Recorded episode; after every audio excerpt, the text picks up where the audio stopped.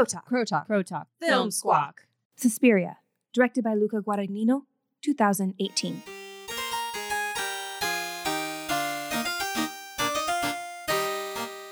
In the year 1977, a Mennonite apostate from Ohio is accepted to the world renowned Berlin Markos Dance Company, where an enigmatic artistic director, a grieving psychiatrist, and a skeptical company dancer all work to unearth divergent truths. So, a yay. A yay from each of us. Why? All of you should go out and see Suspiria. Oh, let's uh, start us off here. Stacy here on the uh, microphone. Uh, my yay is Tilda Swinton, the filmmaker. Mm-hmm. Ooh, Mm. juicy. Gonna have to unpack that later. Mine is that it is a slow burn. Sitting in the theater, I was like not sure if I liked it or not. And then after the movie, I got really excited about it and I was like, I think I love this movie. Slow burn in a good way. And my yay is that Suspiria 2018 is a feast. Mm-hmm. How about a nay? Maybe a reason why a listener should skip this remake. I have a nay with the very end, kind of a questionable, unsatisfying ending. Whew. My nay. I, it's so stupid. My nay. it's so trivial. And I feel bad saying it because I read about Dakota Johnson and all the work she did. She just didn't, I did not buy her as a dancer. And then Stacey and I have talked about this. So it's like the most trivial nay. I'm not going to fully unpack that actually because it has spoilers in it. Um, but yeah, at the very beginning when she came into the dance school and was dancing, I was like, look at her butt that has never danced in its life. Aw. So I had a hard time at first with that. But again, sitting with the film and then thinking about it, I got to a point where it wasn't that big of a nay. So Still a nay. profound nay for me. Sorry, Dakota Johnson, your butt is great. It just doesn't look like you've danced very much. And to choose a nay, I think I'll echo a bit of what Stacy said, and it ricochets off of my yay. So yes, this this film, 2018 Suspiria, is a feast, but in the end, the feast made me a little sick. Mm. You have Mhm. different reasonings for your Mm, ending mhm. complaint, I think. Or n- Mhm. not a complaint. Nay. Nay. I'm so excited to get to spoilers. So here we are. Here we are. Who has seen the Dario Argento original, 1977? Not I, Not I. Stacey. I know this is going to be so interesting. I was hoping at least one of us had seen we it were before. hoping. I know. I was Yeah. so I've read a lot about it at this point. irritated that I didn't do that. Well, you know, I when I started to dig, um, there was a lot said about individuals who don't consume original source material before approaching new work. And I had a lot of mixed feelings about that because, you know, I don't go out and read every book per film or every film per per book. I don't go out and, you know, try and scrape together the original story of essentially what has created all story. Um, it all is pieced together. And I heard, um, or rather, I read a lot of differing opinions that supported the idea of not viewing the original before walking into the theater for this 2018 Suspiria because of how thematically similar and thematically different it is. Um, it's like the, the there's a plot element that's similar, but there's so much um, that's been evolved. I yeah, I'm more of that line of thought to go in blind. I don't mind reading like the backstory of the original content, you know. Um, but I felt like that was like a gift with Stars Born for me as well. Was I hadn't read anything prior to going in, and so it allowed the remake to be something fresh and new for me. Mhm. Um, where and then it makes me excited to go back and watch the source material.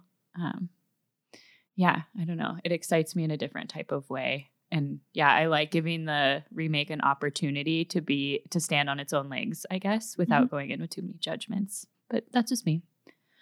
Yeah, I'm excited to watch it after now to see the inspiration for the film. And all the colors. Wow. Yeah. Wow. Such a sucker for colors. Though this one was still beautifully rich in a way that And it's great Guadagnino yeah. does. Like he I didn't realize that he was the same director as uh, Call Me by Your Name until afterwards. Same. And it made perfect sense, actually, throughout Suspiria. Like the way that he popped colors, but in an understated style was really beautiful. Mhm. I feel like he still nailed it, even though I'm super excited to get my Technicolor on with the original. This was billed as six acts and an epilogue. How did that structure work for you? It worked great for me because uh, once I went home and started to dig and I saw that it was a two and a half hour film, I was like, no. I had that no same way. reaction. and so I was pondering that. I was like, hmm, that I never felt once that it was long. Like I knew it. I don't know. I never was anxious to get out of my seat. Um, and so when I when I realized that it was two and a half hours long, I wondered if that marker of time really helped um Set expectations. yeah, you sort of reset with each chapter and so it feels fresh. It was really helpful for me. I loved it. I could feel the slowness of the pacing a little bit throughout. Yeah, this movie is such a strange experience for me because part of there are things in the film I did not like. A lot of things, actually. but it's such a good balance between things I really loved and things I didn't. And the pacing kind of had that same sort of push and pull with me. But then I was reading reviews, and I mean, essentially, it's all about like a rebirth towards the end Right. and and I saw this is so lame, but this is the parallel that I drew. I saw a woman that's very very pregnant waiting to give birth, and the caption was patiently waiting. Mm-hmm. And I was like, oh my god, that's what Suspiria made us do. Like we had to patiently wait through seven acts for payoff, or Mhm. six, I guess, because that's when the payoff happens. But still, like you wait, wait, wait, wait, wait, wait, wait, you're waiting. And then I read some critics that were talking about instead of being like a jump scare or like classically horrifying, it gives you horror with patience. Mhm. It's like what a cool metaphor, even if it was unintentional for motherhood. Oh, yeah. for birthing a Mhm. child, you know. It's just Mm-hmm. Thought it was really cool. So, in hindsight, I love the pacing, even though I could feel it at moments sitting in the theater that it felt kind of slow. But I think it's necessary for a film like that, or it really helps you digest it. Even Yeah. if you do feel a little sick at the end. Um, I think it's really smart. And I, I don't know, does anyone know if the original film did that or was that just a creative? he added choice? over an hour Guadagnino To the 2018 Hmm. reboot. So, it's significantly longer. There's substantially more there. Mm. Yeah. And I felt similarly about the the act structure. I liked it specifically because it's a, like a long dance, Mm-hmm. but also it never felt like it was designed for the stage or written for the stage.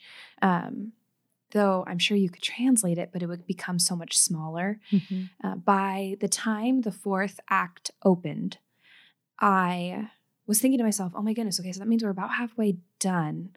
But we'd already met all four of the main protagonists. And I was thinking, there is so much more to dig into here. And I, I saw this film alone. And so I sat at the back of the theater at the very top, just like sort of reveling in this, this feeling of there is so much more to experience. Um, I'm not sure if that.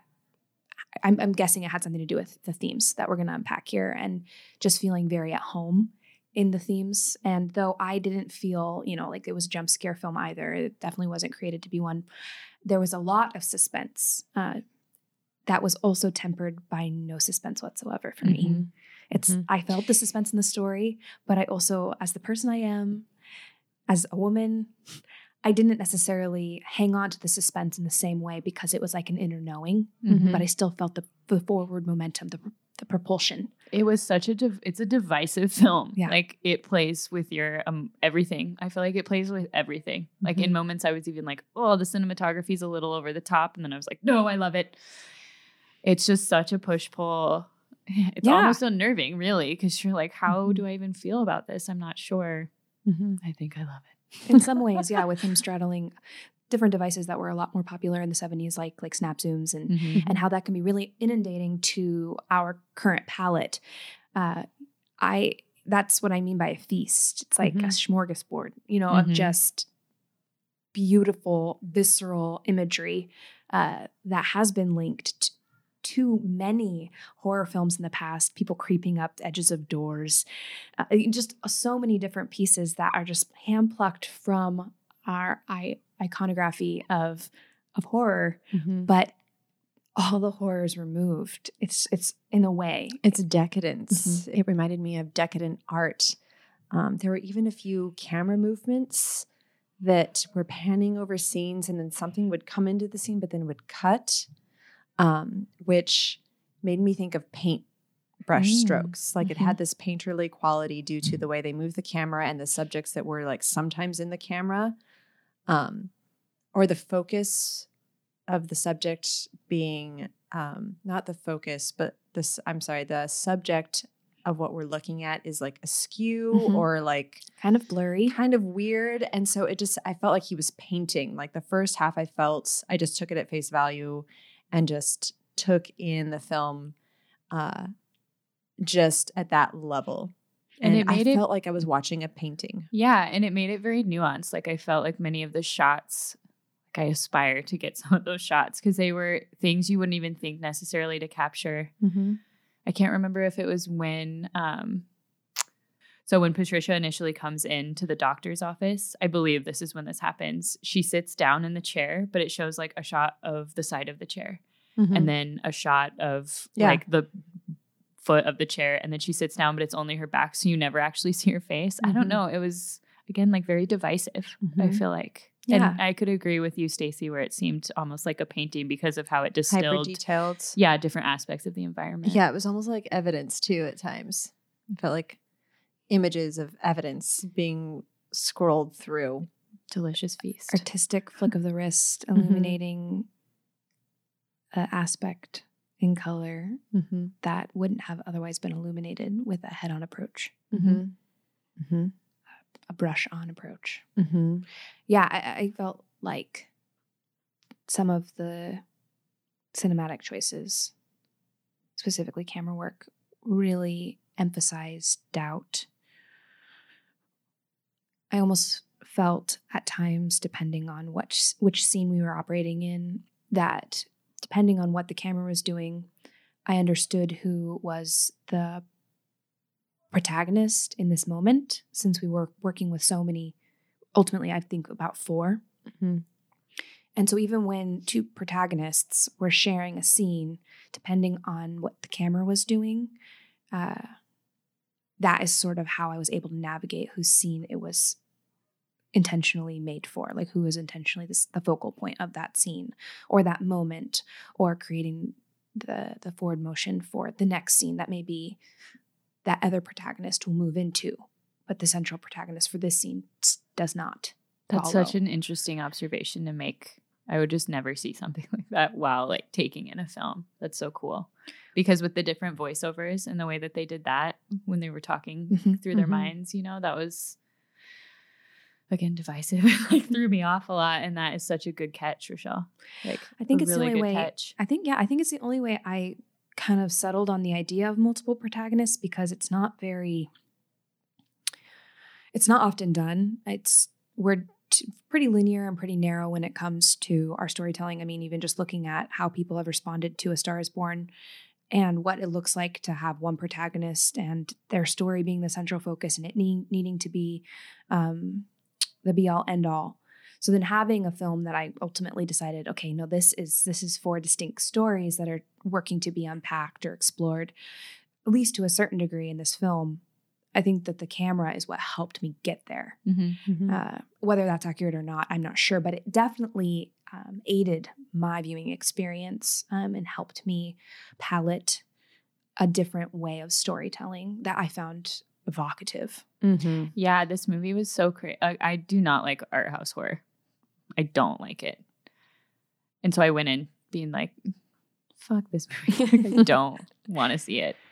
I just liked it. I was just really surprised by how well structured it was. I Mhm. don't know. There was just, I think, so much thought and planning put into every Mhm. single element of the film that I think it's a really easy movie to criticize, like knee jerk, be critical of. But again, that slow burn, the more you think about it, you're just like, wow, how well thought out. There's so many things too in this podcast I still want to talk about. Oh yeah. Mm-hmm. the nudity, how he dealt with the female figure, Mhm. Completely unobjectified. It's just so cool. The dance, there's yeah, we're gonna be here for like five hours, listeners. Settle in. Well, and something that Stacy mentioned, it's her her yay. We can probably begin with Tilda Yeah. Swinton if we're talking Yeah. about female form and all it can do um, when possessed by a woman herself Mm-hmm. versus at the the mercy of a man, supposedly. Uh, how about Tilda as Oh Doctor my god. Klemperer? Oh I didn't Gosh. realize that she was him, but in the Stacy told me after, because I think Neil knew. Did Neil? It did. He had, yeah, he had told me. So Stacy knew going in. I had no idea. And there was a moment, I think, when they were in the cafe eating cake where he talked for quite a bit. And I was like, is that, oh, I thought it was a voiceover at first. I was like, is this, are they playing, because of the voiceovers they do with the witches when they're Right. speaking mm-hmm. telepathically. And I didn't realize it was Tilda until the end. But I had moments, yeah, it's so divisive. Because I, never- had moments being like, because I could hear her voice. That was it for me. I was like, is that Tilda Swinton's voice? But I thought it was a voiceover. And can I plug another fun fact about the original Suspiria? In the original, he played the score over loudspeakers the entire time, and they dubbed over all of the dialogue in post production, which was a common uh, method of filmmaking for the time in Italy. Oh wow. Isn't that insane? So I'm so excited to watch it because I'm sure that makes that film really disorientate disorienting too. I would think so because it can't perfectly match. Mm-mm. Yeah, I had no idea that that was Tilda Swinton. I I- didn't know. yeah. I didn't look into it. I didn't dig. I went in without a lot of information because I just I, that's how I intended to approach it. We weren't sure we were doing this as our as our podcast this month because uh, we're having a hard time getting some films locally Mhm. um, on time, and so it was just such a beautiful discovery. Mhm. And Stacy just told me today that she was the she was Markos. Yeah, Mhm. I didn't know that. I didn't know that either. I didn't but I even learned find about that, that in at my the end. I didn't even. I, I guess I wasn't. I think I got up and peed right away when the credits started rolling because I was like, I didn't even think to read them because I was I- just like comatose. yeah, it was such a wild ride. Mhm. It was an experience to be had. so yeah, I found I found her portrayal of him very convincing, and the idea that the only like prominent man is, Is a played by I a woman. know. Yeah, It's pretty fucking. I know. I think there were only three men in the film, and he and Tilda Swinton played one of them. the other two were just the, The police detectives, officers. yeah. yeah. Tell them about the prosthetics. Oh yeah, Tilda wanted to have male genitalia on during the whole time so that she could feel it between her legs to help inform her acting. Oh Which it did. Like the gait of that old man. Oh my gosh. That was like the most convincing old man walk I've ever seen. well done, Tilda. Ah, just every time she is on screen, I am just stuck in the crosshairs. Like I feel stunned and I can't move because she's so enigmatic. Um and ah, she's just the biggest part of my yay. I wish she was on there all the time, even though she was Yeah, she all was. the time. When she's just her, though, I'm just so enamored. I feel like it's a glamour or I'm under a spell of some sort. Well, and even Madame Blanc, I don't know. For me, she was the antagonist for so long, and then she And then suddenly she was swa- not, Yeah, she switched. Yeah. which was just an interesting main character trait Mm-hmm. for me. Well, yeah, even just because you're not sure what she's doing Mm-hmm. when you when it opens with there being a vote and you're not Mhm. sure what the hierarchy is with this coven of witches Mm-hmm. and then you move into a horrifying first uh, dance practice oh my gosh. and she That touches yeah she touches susie and you can see the glow Mm-hmm. and olga's already run out and she seems like a villain Mm-hmm. Mm-hmm. Yeah, I would also love during this podcast, though it's going to shift the conversation slightly, to talk about who the three mothers were in the film. For me, I think one of them could have been the woman with the black hair. that looked Olga in the eyes because it what are it's the sigh, the shadow, and the tears or something. What are the three mothers? The size. The sigh. It's I thought it was sigh, sighs. Size, size, darkness, and tears. and Mhm. tears. And tears is the oldest Mhm. and the most powerful. Okay, so maybe it was the like weird mother Markos, the like Jabba the Hutt mother. But for me, I wonder if it was the woman with black hair because at the very beginning, when Chloe, when uh, Patricia goes to the doctor, she's telling him they took my eyes, they took my eyes, and they can see through my eyes. And then when Sarah's coming out of his office, the black haired woman is watching her. And it Mhm. looks like his ex wife or his wife at first, but then it's the or it looks like the witch first, and then it's it Mhm. looks like his wife. I thought Um, it looked like just a stranger, but I think it was actually his wife. Maybe I'm just applying that. Well, like my it, brain it was is just it was his wife, and but it was she thought it was Miss Tanner. yeah, but it Um, was another Sarah thought it was Miss Tanner. yeah But then it changed To and it his became wife. it became Anke, yeah it was Anke. Yeah, it Mhm. became who Anke. what played the original Susie in the Mhm. 1977 Oh my movie. God. That's amazing. I know. Oh, I didn't know that. But anyway, when Olga's leaving, that woman looks her, the black haired witch looks her in the eyes and she starts crying and like can't see anything. And that's so I'm like, Are you the mother of tears? Are you Mhm. tears? And I would Mhm. like to go back and count how many votes there were originally for Blanc. Madame Blanc and how many votes there were for Mm, mhm. for Markos. And then at the end, when Susie, when Mother Suspiriorum goes around and explodes heads Mhm. based on the vote, people who are supporting Markos's deception. I want to know how many of those witches survived because I it was going by so quickly for me I couldn't go in and really dig because it was just all happening at once. But there were there were a few, and I feel like there were more than two. Yeah. There the only two that I think probably stand out for you two are the redhead and the black haired woman. Mhm. that I remember surviving. I can't remember if the blonde one survived. and I I need to go back and and like I said in a sec in a second and third viewing really unpack that ending in in the sixth act. Uh, I don't necessarily know if I believe any other mothers are in the present. Um, I would have thought they would have risen up and taken power and been able to call into question this um, misguided affinity for Markos. Obviously, she's a very powerful witch, but that doesn't necessarily mean that she ever had to be a mother. One of the originals. Yeah, I felt like it was these sort of sub leaders who became Big Fish, Little Pond, um, until mother until arrived. Mother Suspiriorum came in and cleaned house. So maybe he'll do the other two. Well, and that does make sense if it's a trilogy because Mhm. yeah, the original is a trilogy where then the next two following Suspiria mothers. cover the other mothers. So yeah, maybe they are just not present at all, and he was just being divisive again. But you know, the tears could have been a fun Easter egg. Maybe that is that's like just that's what threw me off that. was because of one of the mothers being called the mother of tears and the shot of her at the end when all the hellfires are like happening with death down in the basement and she's sitting up on that balcony like reflecting you know she's like not even involved in it Mhm. So it was also that shot that i was like huh hello Mhm. Yeah, it makes me wish I had watched Inferno and Mother of Tears, Yeah. the follow-up films. But yeah, at the same time, I I'm not sure if they're present. I there's a question out there whether or not Susie was always Mother Suspiriorum, or if she became Mother Mhm. Suspiriorum. Then you look back in the film, and it's pretty clear that from the beginning, her mother had an understanding of something about her daughter. Mhm. She was always drawn to Berlin.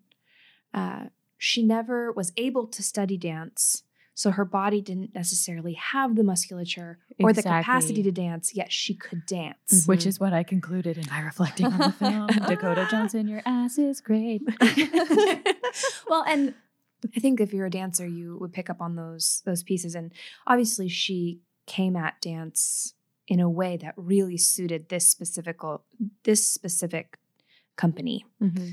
So that leads me to understand or believe in her response to walking in on the witches taunting the Oh policeman in her response of having absolutely no concern or fear no matter how many times sarah comes to her her not being worried in any way shape or form uh, or holding back I mean, even confronting Madame Blanc when Madame Blanc's like jump and she's like, I need to be on the floor right now. Don't you think, Madame Blanc? You know, Mm-hmm. yeah, she never had fear. I think she knew the whole time, or it was part of Yeah. just like something deep down in her where maybe she didn't like understand who Mhm. she was. Her destiny. She was. yeah The mother's.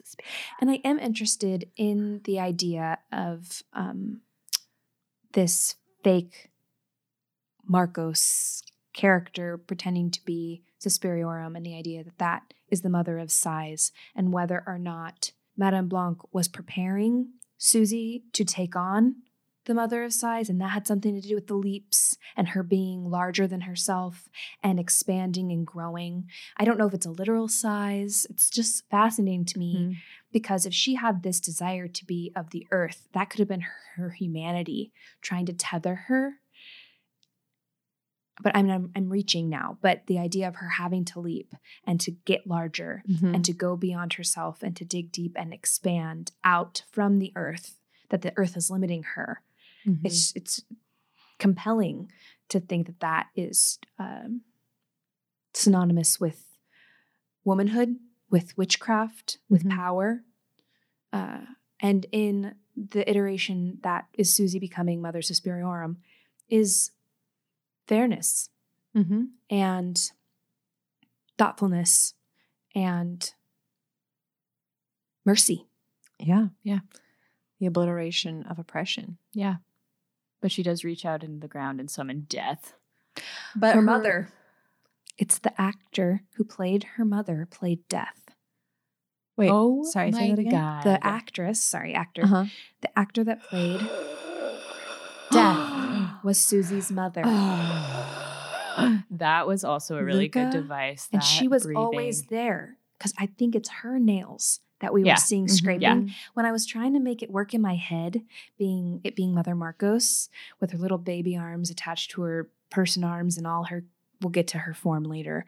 Um, but I, it was she didn't have the nails, and so I eventually pieced it together. Death has always been there. Mm-hmm. And then I, I, I a little bit, I, I taunted with the idea that her mother was Mother Tenebrarum, Mm-hmm. the mother of darkness. Mm. But I'm not sure because she was definitely billed as death. Mm-hmm. Yeah. I wonder if they're different. so interesting. Oh, what a fun movie. Yeah, the slow burn because it's like a mystery to solve after you watch it. Yeah. Even the casting alone is a riddle there as well. I read that Tilda Swinton was it was her idea to portray all these characters.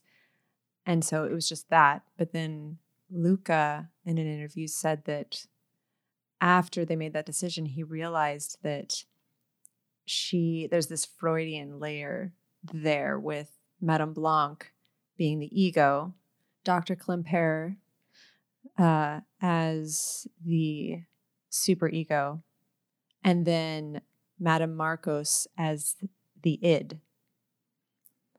So, which really doesn't impact the narrative. It's just there. There, it's just a treasure box. It's a device. It's just rich. I did read about with Mother Markos and the weird baby arm thing that the first Suspiria was quite a bit more campy. I only read this in one place and I couldn't tell you the source. Yay. um but that the first Suspiria was quite a bit campier and so I feel like the I feel like that was maybe Guadagnino's um attempt to pull in just like a tidbit of that because from that review that I read, he had tried to stay away from it and everything else because the content itself is a little bit campy, like a witch coven of dancers. Um, but I felt like, for me at least, in reading about it, I wondered if that was him just trying to make a tiny homage to the campiness of the original was with Markos. And I thought it fit okay. It didn't bother me too much. It definitely drove home why she would need to feed on so many essences, why the broken women were kept around, because that I really struggled with that. But the fact that she must be very old came across. I struggled ex- I so much. I struggled so much with uh, with her depiction. Um, I hated it, and I rarely say that, but I did. I, I hated it. it made me want to laugh, It made people in the Mhm. theater when we were there laugh. and I was not in a place to want to laugh because it, just it did not fit for me, and it wasn't even like. I'm laughing because I'm uncomfortable because it's so horrific, like we've talked about in other podcasts. No, it's just silly a it's little. just it's goofy and i didn't think it was well executed um i i have nothing to say about the acting because it, the the form that the what she was wearing what just took It over everything I feel like Mhm. I feel like that about her and when Patricia is all grotesque in the basement as well. That was another kind of like Mhm. step away for me a little bit.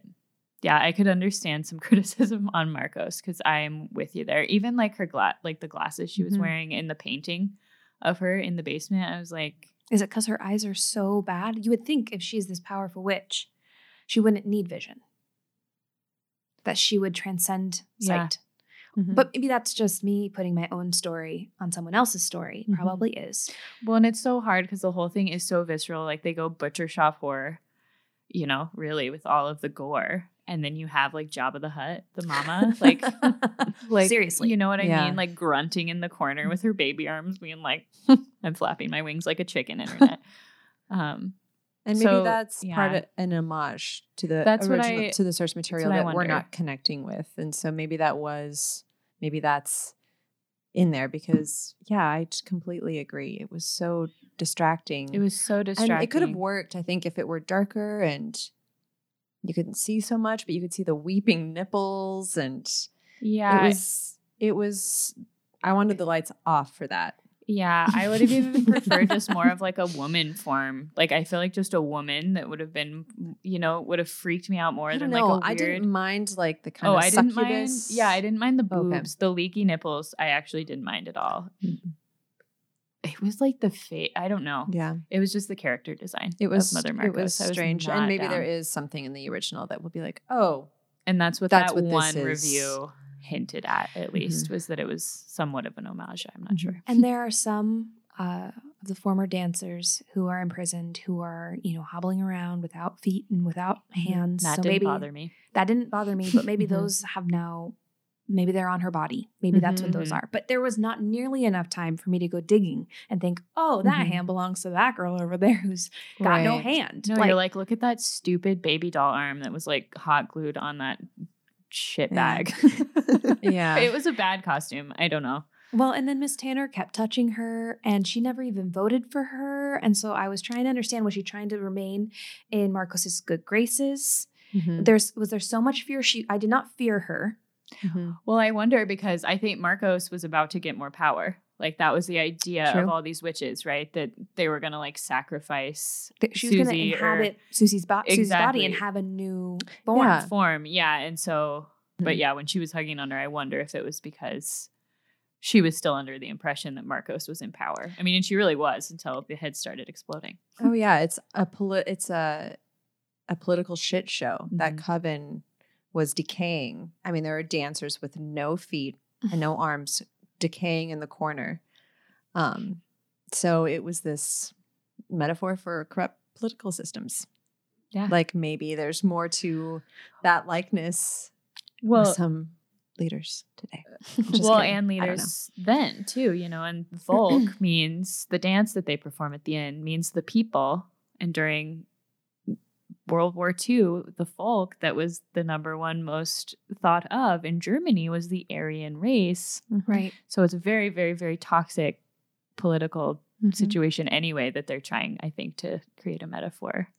Absolutely. Uh, I mean, you've got you've got German autumn all around them throughout the entire Mm-hmm. film. Mhm. You've got bombs, you know, by the Red Army factions, Mhm. and you've got this gray color palette that we talked about before that it feels super saturated in, in darkness and melancholy and, and sorrow. But then you've got these gals Mm-hmm. running around in their silky nightgowns and talking about how much love when Sarah sits down, when Sarah sits down with a psychiatrist, and she talks about how much love there is there, and she can't Mhm. even hold what he's proposing to her uh, because it's so different from her experience. So, what we see as darkness, there is possibility, there is light. Um, and there's also an, an unwillingness to see dark truths, which, of course, We all are- echoes- yeah, it echoes that. everything that happened during the war. Mm-hmm. Um, the idea that you know, real real fears are considered delusions and cannot be believed until it is too late. And I think Dr. Klemperer's character really drove that home, and I appreciated Tilda playing uh, a fully human character, um, a man uh, who is grieving for Anke, his wife, who disappeared. I also love the full circle of him imagining that she's there and then Oh ripping my it away God, from her. That was amazing. them, That was yeah, them ripping it away from him and then saying, You had years to get her out of here. You had years to do something, Mm-hmm. But no one was listening. Mm-hmm. No one listened. And it's just this sick cycle. Same with Mhm. when the policemen came. They were not taking Patricia's disappearance seriously. Mm-hmm. So he didn't take Patricia seriously, Dr. Klemperer. The police did not take him seriously. And the and the police then did not take the witches seriously, and they don't take anything seriously oh my Mhm. gosh, which, except for Markos. which brings Mhm. us back to that penis scene. That was the best witches scene. Like that's what witches would do. Oh yeah. That's what they would do. Mhm. That made me. That was like one of the best scenes I've ever seen in a movie ever Mm-hmm. because it was so unexpected and just so spot on for what evil or not even evil, but just like ladies having a little bit of fun with the detectives would do if they're witches and they use those. I don't even know. Like, Hooks, those like ice picks, is it an ice pick? slender ice picks. I don't know. It's like a witchy ice pick. yeah. I yeah, I and that he we see him later, and he uh, he doesn't seem damaged, so Mhm. they didn't hurt his penis, Mhm. but no, they like just fucked with him a little just bit. l- just having a little around. a little man, and how they were cackling with him down the hall. Like that was just the best witch scene I've ever seen. It's a pretty intriguing um, and really on the nose call for women in power. And I think that we're all saying that. Um, but I'm piggybacking off of what you said earlier, Rochelle, uh, regarding being a witness and being complicit. Um, and they pull the doctor down there to watch this whole thing, and he's naked and does nothing, and they do nothing to him. He's just there to witness this Right. horrifying event. Um, I thought that was really interesting, and I wasn't aware of it. Again, I did a lot of this processing after the fact right. um, but the themes of power and the location of power. And then taking into account that it's a man behind the camera, which is something we haven't talked about yet. Yeah, there was a lot of reviews that were like, "Oh wow, I wish a woman could have re- remade it." And I see that, but it was it was a celebration, and it was also, I believe, a reminder because we just talked about the fucked up political climate of this coven. So yes, women should be in power because power should be equal, but power is still power, And it and still it is toxic. Everyone, Yeah. like Mhm. it it can still exactly it can still be toxic. It doesn't matter gender or non-gendered. Power differentials are Mm-hmm. they are skewed. They will always be skewed if we're trying to push it in one way or the other. Mhm. Mhm. And obviously, the the coven had major problems, Yeah, Mhm. and all women all the time wasn't the solution. yeah, Right. Yeah, which is Mhm. beautiful. I, I have no problems with Guadagnino's directorial, whatever I his wanna- approach to directing this film. He did again, yeah, I think all of it. I just really praise all of the things he did. I love how he treated the human body. I loved the penises that he included. I want to do a shout out to this writer, Hazel Cills from The Muse. Did either of Hmm. you come across this No. article? Um, so I, I read this article and I should have written down what the article was called, but it was about the erasure of women's work was in the title. We'll link it in the description on the blog post. Um, but she started off having this knee jerk, oh, darn, I wish it would have been a woman since this is so about feminine power and why couldn't Oh. there have been a woman behind the camera, yada, yada, yada. But she turned this corner that was so inspiring to me. And it comes back to my yay about Tilda Swinton being a filmmaker and how we minimize the collaboration of filmmaking so frequently and give the highest award and accolade to the director. Right. And um, Luca himself said that working with Tilda Swinton is 100% a collaboration and that she should be built as a filmmaker, particularly in this film, Mhm. because that's what it's like being on set with her.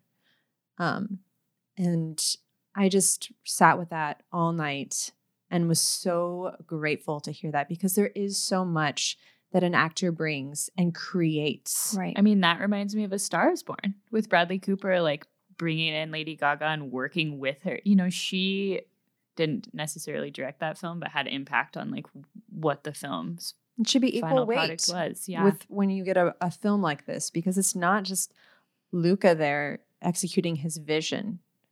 It's him wanting to do this and finding the people to equally carry this story and bring it to a place that he could never even fathom. It all ties back into Tilda Swinton um, and not taking away power there, even though there wasn't a woman behind the camera. Like sh- there, there were women at the helm of this project influencing the creation of this film. And I think that Luca's highly aware of what it means to surround yourself with the exact right people. I read somewhere that he had wanted to bring the entire cast from a bigger splash to the Suspiria cast, uh, but not everyone made it, and ultimately not everyone needed to because Tilda got that going on. yeah, who would have you who would who else did he want to pull the guy from it? I can't Ray remember what that actor's name is. Ralph Fiennes. Ralph Fiennes. Okay. Well, and Okay. you had mentioned Dakota Johnson, and we had talked a little bit about musculature and dancing and what that did for the character, My and also how it pulls trivial out. nay. well, no, I mean I understand when you uh, recognize something that should be there and then isn't, and because things are going so quickly, there's no time to be like, oh, maybe that is intentional, or maybe that works in some way that I've manipulated it to work in my mind because I love it so much Mm-hmm. uh, I found her performance to be a wonderful juxtaposition to everything that Tilda brought. I found her to add layers to an unlayered character to a degree. I mean, yes, it's one thing to to leave your home, to go to another country, to dance, to follow your dreams that you've had since you were a kid. Uh, that she's had experiences, but as far as the internal struggle, the internal uh, destiny, the internal end game, I felt that unfold in her presence as Acts 3, 4, and 5 uh, brought us to 6. And I really wasn't surprised that she was a mother. I didn't expect it, but I wasn't surprised because she was so willing to do whatever was necessary. And it never felt like a dancer saying, I will do anything for my art. Right. She wanted to be the company's hands. Mm-hmm. Yeah, I thought her performance was really well done. It did remind me a lot of Fifty Shades of Grey, though. Like, oftentimes I feel like, because, and it, it's not even probably a fair opinion to have, but because she's more of this, you know, um, not subordinate, submissive. She's more of the submissive. And I felt like she had a similar, like, at the beginning of this film, kind of mousy role. And then at a point, too, at the very end, I was like, oh, she's back in the red room. Oh, funny. So I did have moments of that, but it's not even a fair probably judgment. I just they have similar like tiny character nuances that I was picking out and Stacey and I talked about that with like Kristen Stewart too. It's hard when you see someone in a trilogy, you know, and that's like who you know them as to separate that sometimes. But I do agree. I think she it was a really subtle beautiful performance. Yeah, I've I've never seen Fifty Shades of Grey, and I'm actually thankful that I was pure for Suspiria, because it is hard with a franchise like that Well, to especially remove the character from the actor. So yeah. for me, I agree um, with you, Rochelle. She was so angelic and bigger than every single character in that role without overwhelming anything. There was just something that she brought, and maybe it's just the way her face is structured um, on camera, like the way she looks, the way she's photographed. Uh, but she just felt so uh, bigger than the role was. And so I also wasn't surprised. I was just like, yes, this is how this is destiny. And what a profound Yeah. quality to bring if she's playing Mother of Sighs. I know. Yeah. Yeah. She did a great job. I Mhm. just, yeah. And I'm sure it's just like, that's hard to separate just who you are, too. You know, it's just like who she is. So unfortunately, I was a little soiled by the Fifty Shades, but it didn't take away really. But I'm kind of a dick when it comes to criticizing movies, too. I'm like, oh, did you actually train for dancing? And yes, she did, everyone, for like For a, year. And that makeup with Tilda Swinton for Yosef's character, I guess that was an 18 month 18 month process, makeup process. So they just had a lot of time To evolve it? really nail it. Yeah, and to get like every liver spot spot on. I don't even think they had predicted a release date until 2019. Like I just read that today. That They the took their time. Yeah, They they, really took their when time. they cast it. I think they started in 2016 and didn't expect it to release till 2019. Yeah, he wasn't announced, I think, until was it Vienna? last year. 15 Yeah, as director because yeah. he was on as producer originally Mm. luca and i've just i've had the best time watching uh, his process and the evolution you know i was not a fan of a bigger splash but it obviously created the relationships necessary and the passionate desire to work together necessary to create Suspiria. And so that helps me appreciate these large criticisms that I have. And I'm able to hold them and then step back and say, this had to happen. Thank Eh. goodness this found funding. Thank goodness there are people out there who love a bigger splash because that enabled him to make, you know, my favorite film of 2017, Call Me By Your Name. Can't even talk about it or praise it enough. I'm really mixed about the idea of the sequel in 2020. I'm having a really hard time with that. Um, but at the same time, now we have Suspiria, and there there's a very distinct process in Hollywood that has to be followed to a degree to get you to the point where you get to make a nonconformist film like Suspiria, even though it's supposed to be a remake. You said rebirth earlier. A lot of people are calling the entire film a rebirth. Uh, and so I'm I'm grateful. I'm grateful for the journey, no matter which parts of it were painful and which parts of it were joyful. But he has a family. He has people he which is so loves to work with, Fucking- and that's what it's about. It's about the collaboration. Because yeah, you can't do it alone. Yeah. yeah, it brings in cool people like Thom Yorke Mm-hmm. to set everything in musical motion. So cool. That was the only thing that I did before is I listened to the soundtrack. I am also wondering what you both thought about Madame Suspiriorum going back to Yosef at the end to let him know what really happened to Anke and then to wipe his memory. What do you think about that?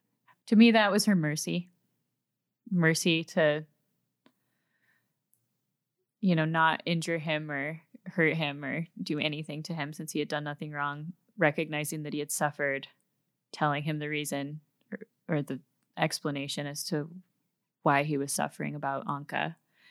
And i feel like wiping his memory clean was merciful of her in the end because then he no longer had to suffer like his own guilt for not finding Anke or not taking the right steps towards getting her back, you know? She alleviated his pain a little bit or all the way, I guess.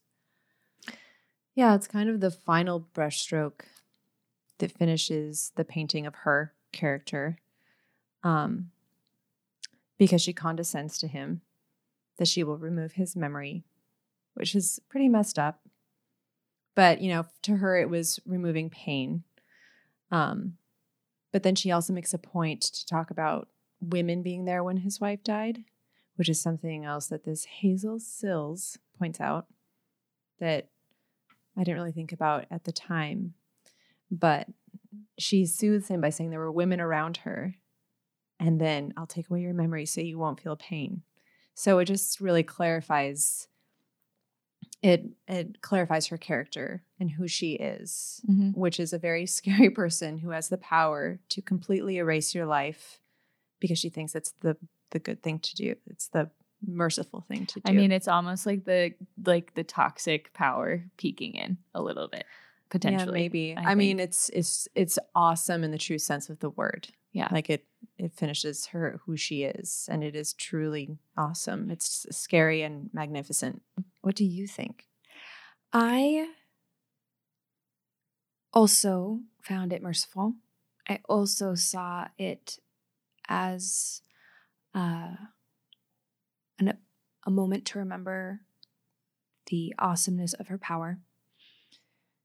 And this this sixth act that we watched as it unfolded and she rose to power and she punished those who misused power or were enticed by the misuse of power for the sake of power.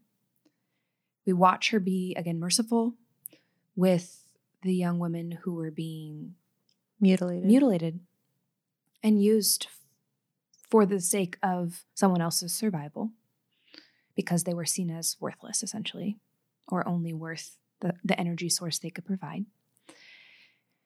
Obviously, things have settled because she's now moving about, free to go here and there.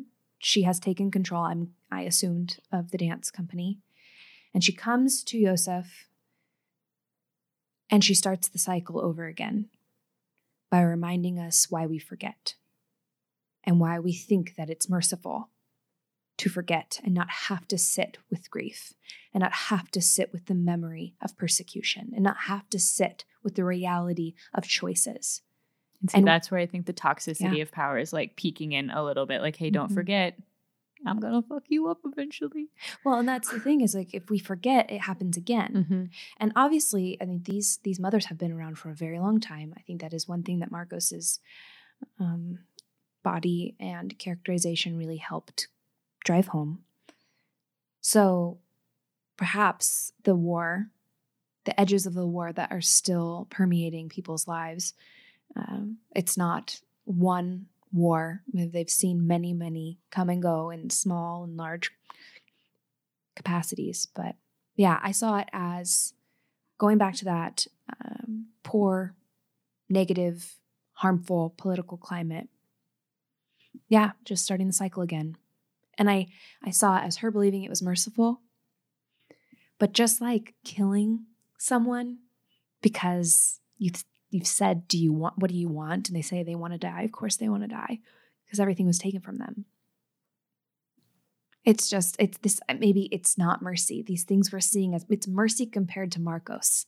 Mm-hmm. It's Yeah. mercy compared to fas- fascism. Yeah, it's the ramifications of a dictator, which it doesn't matter how sweet and pretty, and at one point, um, demonstrating kindness Right. to others, they're still a dictator. What about the very end? Because That's my nay. that's Stacy's nay, and yeah, I don't understand. Like, is there a hidden metaphor going on in the very, very end? The only thing I caught In the hidden scene, the the no, not the seventh stinger. act, The- or yeah, not the hidden scene in the credits, but the the epilog Mhm. It was the epilogue.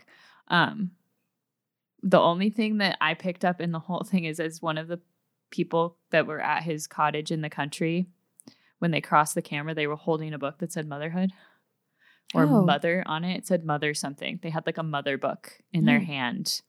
And so that makes me feel like, okay, that was something that I need to, to put together for the rest of the film. But what was it? Like, what was the point of that? Yeah, I had a.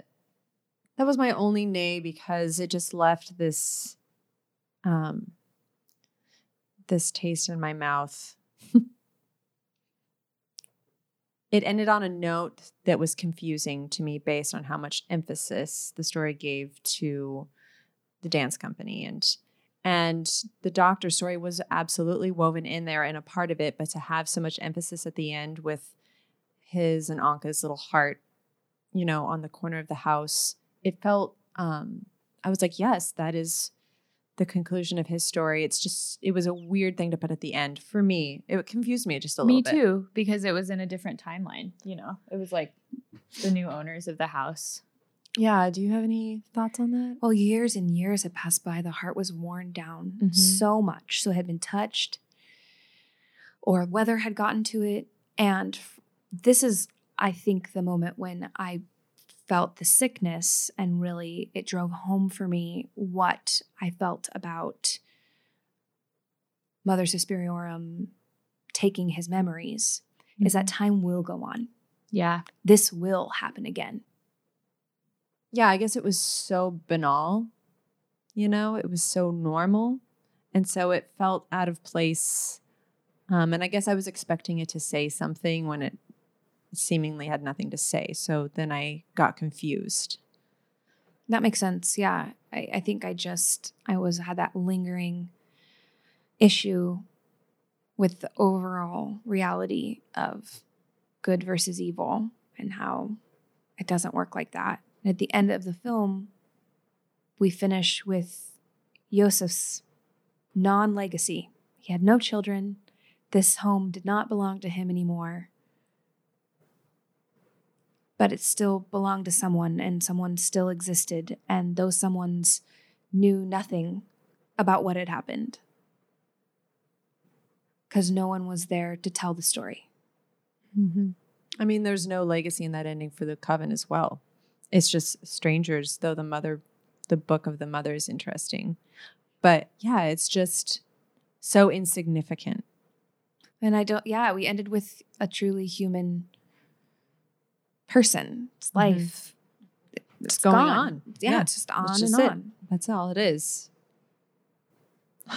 I, I really can't wait to watch it again. I know, I agree. Out of all the films we've watched this year, this is the one I'm most excited to watch again. I have to. It's, they have so many questions, and I know it's going to change the next viewing. I will not Mhm. watch the original until I re-see, until I review uh, the 2018 version. Ooh, that's some self control. I'm gonna like watch the old version tonight. That's awesome. but I am really excited to rewatch. I agree with Stacy. This is the only one I like really want to rewatch. Dying to rewatch. yeah, it's that slow burn. Like Mhm. leaving the theater, I was like, I don't think I liked it. And then I started remembering like the choreography and the final scene. Oh, I don't know, just everything about it. It's Mhm. electrifying, kind of. it makes me think differently about this age of remakes that we're in. This is the first one.